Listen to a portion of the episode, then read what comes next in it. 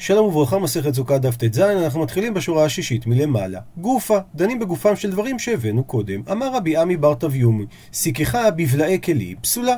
שואלת הגמרא, מהי בלעי כלים? מה זה בדיוק בלעי כלים? עונה על כך הגמרא, אמר אביי, מטלניות שאין בהם שלוש על שלוש, דהיינו חתיכות בד שאין בהם גודל מינימום של שלוש אצבעות על שלוש אצבעות, באופן כזה דלא חזיין, הן לא ראויות לשימוש לא לעניים ולא לעשירים. והחידוש פה, שאפילו שהן לא ראויות לקבל טומאה, עדיין הן פסולות מלסכך בהן.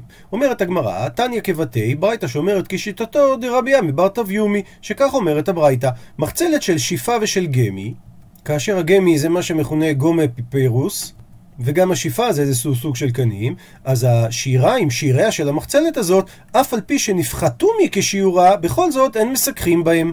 שאפילו שהיא פחותה עכשיו מהשיעור שבו היא הייתה מקבלת טומאה, לפי המשנה מסכת כלים, השיעור של זה זה שישה על שישה טפחים, בכל זאת לא מסככים בזה. למה? הואיל וזה הגיע מכלי, ובתחילתה היא כן הייתה מקבלת טומאת משכב, למשל על ידי זב או נידה שהיו שוכבים על המחצלת הזאת, הרי פסול לסכך בה, וזה בדיוק תואם לשיטתו של רבי עמי בר תביומי, שאמר שאם סיככנו בבלעי כלים, פסולה. וממשיכה הברייתא, מחצלת הקנים, אם היא גדולה, מסככים בה, אם היא קטנה, אין מסככים בה. זו דעת הנקמה. לעומת זאת, רבי אליעזר אומר, אף היא, דהיינו גם המחצלת הגדולה, מקבלת טומאה, ולכן ואין מסככים בה. הסיבה לפי תנא קמא שכן מסככים במחצלת גדולה, כי מחצלת גדולה היא לא נחשבת כלי, כי סתם ככה היא עומדת לסיכוך. לעומת זאת, לפי רבי אליעזר, גם מחצלת גדולה מקבלת טומאה, כי רבי אליעזר סובר שמחצלת באשר היא, לא משנה הגודל, היא מועמדת לשכיבה והיא כלי, וממילא היא מקבלת טומאה ולכן לא מסככים בה. ציטוט מהמשנה, החוטאת בגדיש. כדי לעשות לו סוכה על ידי יצירת חלל, זה לא סוכה. אמר רב הונא, לא שנו אלא שאין שם חלל טפח במשך שבעה, אבל יש שם חלל טפח במשך שבעה, הרי זה סוכה. מסביר רש"י שמדובר שלא היה שם חלל טפח גובה במשך אורך ורוחב של שבעה טפחים על שבעה טפחים. ולכן, כאשר הוא שם על זה את הגדיש, על החלל שהוא היה קטן מהשיעור הזה, ממילא על ידי החטיטה שלו בגדיש, נעשה שם הסכך מאליו, ולא היה עליו שם סכך מתחילה. אבל, אם כן היה שם חלל טפח אוהל, על פני שטח של אורך ורוחב שבעה טפחים על שבעה טפחים, אז יוצא שלכל אורך הזמן היה שם סכך על אותו הגדיש, וכשעכשיו הוא חוטט בו מלמטה למעלה, עד שהוא הופך את החלל בשיעור גובה של עשרה טפחים, דהיינו של סוכה כשרה, הרי הוא אינו מתקן, הוא עושה רק את הדפנות, ובדפנות אין לנו בעיה של תעשה ולא מן העשוי, וממילא יש לנו פה סוכה, שבעצם היא הייתה פחותה מגובה של עשרה, והוא חקק בה והשלימה לעשרה והיא כשרה. כי אם לפני שהוא שם את התבואה, דהיינו את הקדיש, היה שם בעצם חלל בגובה של טפח בגודל של שבע על שבע, אז בעצם שם סכך, שם אוהל, היה שם כל הזמן, ומה שהוא עשה, הוא רק לקח סוכה שאין בגובה עשרה והשלים את הגובה לעשרה, לכן זה סוכה כשרה. מביאה הגמרא סייעתא לשיטתו של רב הונא, תניא נמי אחי, שנינו כך גם בברייתא. החוטאת בגדיש לעשות לו סוכה, הרי זה סוכה. ולכאורה הברייתא סותרת את המשנה, והאננתנן, הרי שנינו במשנה שבמצב כזה אינה סוכה. עונה הגמרא, אלא לאו שמע אלא בהכרח אתה צריך להסביר כדרב הונא שמע.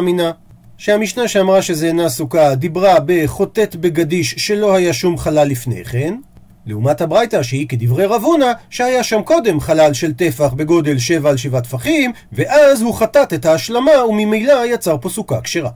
מביאה עכשיו הגמרא גרסה נוספת לדברים, איכא דרמי למירמה, דהיינו, יש גרסאות שלא שנו את דברי רב הונא בלשון של לא שנו והוא בא לפרש את המשנה, אלא שיש קושייה בין המשנה לבין הברייתא, ודברי רב הונא זה התשובה לסתירה. תנן, שנינו במשנה שלנו, החוטאת בגדיש לעשות לו סוכה אינה סוכה, והשאלה, והתניא, והרי שנינו בברייתא, הרי זו סוכה, ועל כך אמר רב הונא לא קשיא, כאן בשיש שם חלל טפח במשך שבעה טפחים על שבעה טפחים, כאן בשאין שם חלל טפח במשך שבעה טפחים על שבעה טפחים. אומרת המשנה, המשלשל דפנות מלמעלה למטה, אם גבוה מן הארץ שלושה טפחים, פסולה. הכוונה שהוא התחיל להרוג את המחיצה מהסכך למעלה, והוא הורג ובא כלפי מטה. אז אם הוא עצר בגובה של שלושה טפחים מהקרקע, היא פסולה. למה? כי במצב כזה, זה מה שהגמרא אומרת במקום אחר, שיזדקר הגדי בבת ראש. שבמקרה כזה אנחנו לא אומרים גוד אחית מחיצתא, תמשיך את המחיצה באופן וירטואלי כלפי מטה, כי בקיעת הגדי בעצם לא מאפשרת לנו להגיד את הגוד האחית מחיצתא. לעומת זאת, אם הוא התחיל להרוג את המחיצה מלמטה למעלה, אז הוא לא צריך להגיע עד הסכך, אלא אם גבוה עשרה טפחים, כשרה.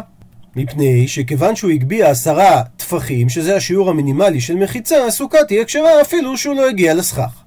חולק על כך רבי יוסי ואומר, כשם שמלמטה למעלה השיעור הוא עשרה טפחים, אז כך מלמעלה למטה גם מספיק עשרה טפחים. ולכן, אפילו אם המחיצה גבוהה הרבה מן הארץ, היא תהיה כשרה. כי רבי יוסי סובר שמחיצה תלויה שיש בה גודל של עשרה טפחים, הרי היא מטרת ונחשבת כמחיצה. שואלת הגמרא, במאי כמפלגי? במה נחלקו תנא קמא ורבי יוסי? עונה הגמרא, מר סבר מחיצה תלויה מטרת, ומר סבר מחיצה תלויה אינה מטרת. דהיינו, לפי שיטת רבי יוסי, מחיצה תלויה מטרת, אנחנו אומרים גודא אחית מחיצתא, לעומת זה לפי תנא קמא, אנחנו לא אומרים שמחיצה תלויה מטרת, כי האפשרות של בעלי חיים, כמו הגדי, לעבור מלמטה, מונע מאיתנו להגיד את האפשרות של גודא אחית מחיצתא. מביאה הגמרא משנה מקבילה שעוסקת באותו נושא במסכת עירובין, תננתם, שנינו במסכת עירובין. בור שבין שתי חצרות, אין ממלאין ממנה בשבת, אלא אם כן עשה לה מחיצה עשרה טפחים, בין מלמעלה בין מלמטה, בין בתוך עוגנו. מסבירה שהיא את המציאות. בור שחציו בחצור זה וחציו בחצר אחרת, ויש מחיצה, גדר בין המחיצות, אבל הגדר הזאת היא רק למעלה על פי הבור, ואין פתח בגדר כדי שהחצרות יוכלו לערב זו עם זו. ממילא יש פה בעיה לטלטל מחצר לחצר, ולכן גם לא ממלאים עם בור הבית אף אחת מהחצרות, כי מימי חצר זו מעורבבים עם מימי חצר זו. אלא אם כן, הוא עושה למחיצה עשרה טפחים, בין מלמעלה סמוך לשפת הבור, בין מלמטה סמוך למים, ובלבד אומר תנא קמא שהמחיצות יהיו בעוגנו, דהיינו בתוך חלל הבור. שבאופן הזה מוכח הדבר שבשביל עוגן המים זה נעשה. הוא מביא רש"י שהטעם מפורש בגמרא בעירובין שמחיצה תלויה מטרת במים זה כולה שהקלו חכמים במים דווקא אבל מחיצה שחוצצת את החצרות ומהלכת על פי הבור זה לא נעשתה המחיצה הזאת בשביל המים לכן היא לא תתיר את המים שבתוך הבור כי אין מחיצה תלויה מטרת אלא במים דהיינו, דווקא אם היא נעשתה בשביל להתיר מילוי מים. ודוגמה לכך זה אגזוזטרה, מרפסת שנמצאת למעלה מן הים, ששנו בעירובין, שעושים לה מחיצה תלויה. שעל ידי המחיצה התלויה יש לנו מחיצות וירטואליות שדרכם ניתן להביא את המים אל רשות היחיד, אל הגזוזתרה, אל המרפסת. רבן שמעון בן גמליאל חולק ואומר הפכנו דף שהדבר שנוי במחלוקת. בית שמאי אומרים מלמעלה, ובית הלל אומרים מלמטה. דהיינו שבית שמאי אומרים כמו תנא קמא שאפשר להסתפק גם אם עשית מחיצה מלמעלה, לעומת זאת בית הלל מחמירים ואומרים שמחיצה הניכרת שהיא עבור המים חייבת להיות דווקא מלמטה סמוך למים. כמובן שבין לפי בית שמאי שמקילים לעשות את המחיצה אפילו למעלה, בין לפי בית הלל שמחמירים לעשות את המחיצה דווקא למטה סמוך למים, המחיצות חייבות להיות בתוך חלל הבור. דעה שלישית, אמר רבי יהודה, לא תהא מחיצה גדולה מן הכותל שביניהם. דהיינו, המחיצה שנעשית כדי לחצוץ בין החצרות והיא תלויה על פי הבור, אפילו שהיא לא יורדת לתוכו והיא לא נעשתה בשביל המים, בכל זאת ודאי שהיא מועילה גם עבור המים. למה? כי סבר רבי יהודה שמחיצה תלויה מטרת בחצרות כל טלטול שהוא. ועל כך אמר רבא בר בר חנא, אמר רבי יוחנן, שרבי יהודה, שראינו אותו כרגע, בשיטת רבי יוסי אמרה. כפי שראינו שרבי יוסי אמר במשנה, דאמר מחיצה תלויה מטרת. דוחה הגמרא את דברי רבי יוחנן, ולא היא. אין הכרח לומר שיש התאמה בין דברי רבי יהודה לדברי רבי יוסי. לא רבי יהודה סבר לה כרבי יוסי, ולא רבי יוסי סבר לה כרבי יהודה. דהיינו, רבי יהודה לא בהכרח סובר כרבי יוסי שמחיצה תלויה מטרת בסוכה, והפוך, רבי יוסי לא בהכרח סבר כרבי יהודה לגבי מחיצה מטרת בבור, שיהיה מותר על ידה לטלטל את המים. מחצר לחצר, הוא מפרט את הגמרא. לא רבי יהודה סבר לה כרבי יוסי, מדוע? כי עד כאן לא כאמר רבי יהודה האטם, שמה שהתיר רבי יהודה במחיצה מטרת זה דווקא אלא בעירובי חצרו דרבנן. שהרי כל האיסור להביא מים מחצר זו לזו בלי עירוב זה רק מדרבנן, שהרי מדאורייתא אין איסור בדבר, אלא רק להעביר מרשות יחיד לרשות הרבים. וחכמים הם אלה שהצריכו את העירוב. אבל האחה, אבל כאן לענייני דיני סוכה, שסוכה זה דאורייתא, לא. אולי בזה רבי יהודה לא יסכים שמחיצה תתיר להיות דופן לסוכה. ומצד שני, ולא רבי יוסי סבר לה בהכרח כרבי יהודה. כי עד כאן לא קמה רבי יוסי האחה, מה שרבי יוסי אמר שמחיצה תלויה מטרת בסוכה, זה דווקא אלא בסוכה, דמצוות עשה. וגם אם מישהו לא מקיים מצוות סוכה, אז הוא ביטל מצוות עשה. אבל שבת, דאיסור סקילה, לא. שהרי שבת היא לא מצוות עשה, יש שם מלאכות דאורייתא שחייבים עליהם איסור סקילה. ולכן ייתכן שרבי יוסי יאמר שמחמירים אפילו בדברים של דרבנן בשבת. ולכן אולי הוא לא סובר כרבי יהודה שאמר שמחיצה תלויה מטרת. שואלת הגמרא, ואם תאמר מעשה שנעשה בציפורי על פי מי נעשה? שכמו שהגמרא תפרט עוד רגע, היה מקרה בציפורי שהתירו בשבת טלטול על ידי מחיצה תלויה, והרי רבי יוסי הוא ראש הישיבה בציפורי, כמו שהגמרא בסנהדרין דורשת על הפסוק צדק צדק תרדוף, הלוך אחר בית דין יפה, דהיינו אחר רבי יוסי לציפורי. אז אם כך, רבי יוסי הוא כן סובר כרבי יהודה שמחיצה תלויה מטרת בשבת. מיישבת הגמרא ואומרת, לא על פי רבי יוסי נעשה אותו מעשה בציפורי, שרבי יוסי כבר נפטר בשעת המעשה. אלא המעשה נעשה על פי הבן שלו, על פי רבי ישמעאל ברבי יוסי. ומהי מעשה, ועל איזה מעשה מדובר? דקיאת הרב דימי, כשרב דימי הגיע מארץ ישראל לביקור בבבל, אמר, פעם אחת שכחו ולא הביאו ספר תורה מערב שבת.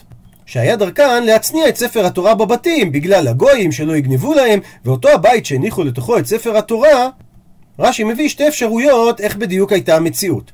או שהבית הזה היה בחצר בית הכנסת והיו עוד הרבה בתים שפתוחים לאותה חצר ולא עשו עירוב לכן אי אפשר היה להוציא את זה לבית כנסת, או שהיו חצרות הרבה פתוחות לאותו מבוי ובית הכנסת גם הוא היה פתוח לו לאותו מבוי וספר התורה היה בחצר שהייתה ממול בית הכנסת רק מה הם לא עשו שיתופי מבואות וגם באופן הזה אסור להוציא מן החצרות למבוי אז מה עשו? למחר פרסו סדינים על גבי העמודים והביאו ספר תורה וקראו בו. דהיינו, הם פרסו סדינים על גבי עמידים שהיו נמצאים ברוחב המבוי, באופן הזה הם חילקו את המבוי כך שלא היו פתוחים מן המחיצה ולפנים, אלא רק הפתח של בית הכנסת והפתח של החצר שנגדו, ששם נמצא ספר התורה. באופן הזה הם יכלו להביא את ספר התורה, כי הרי שאר החצרות נסתלקו, וממילא אין פה בעצם איסור.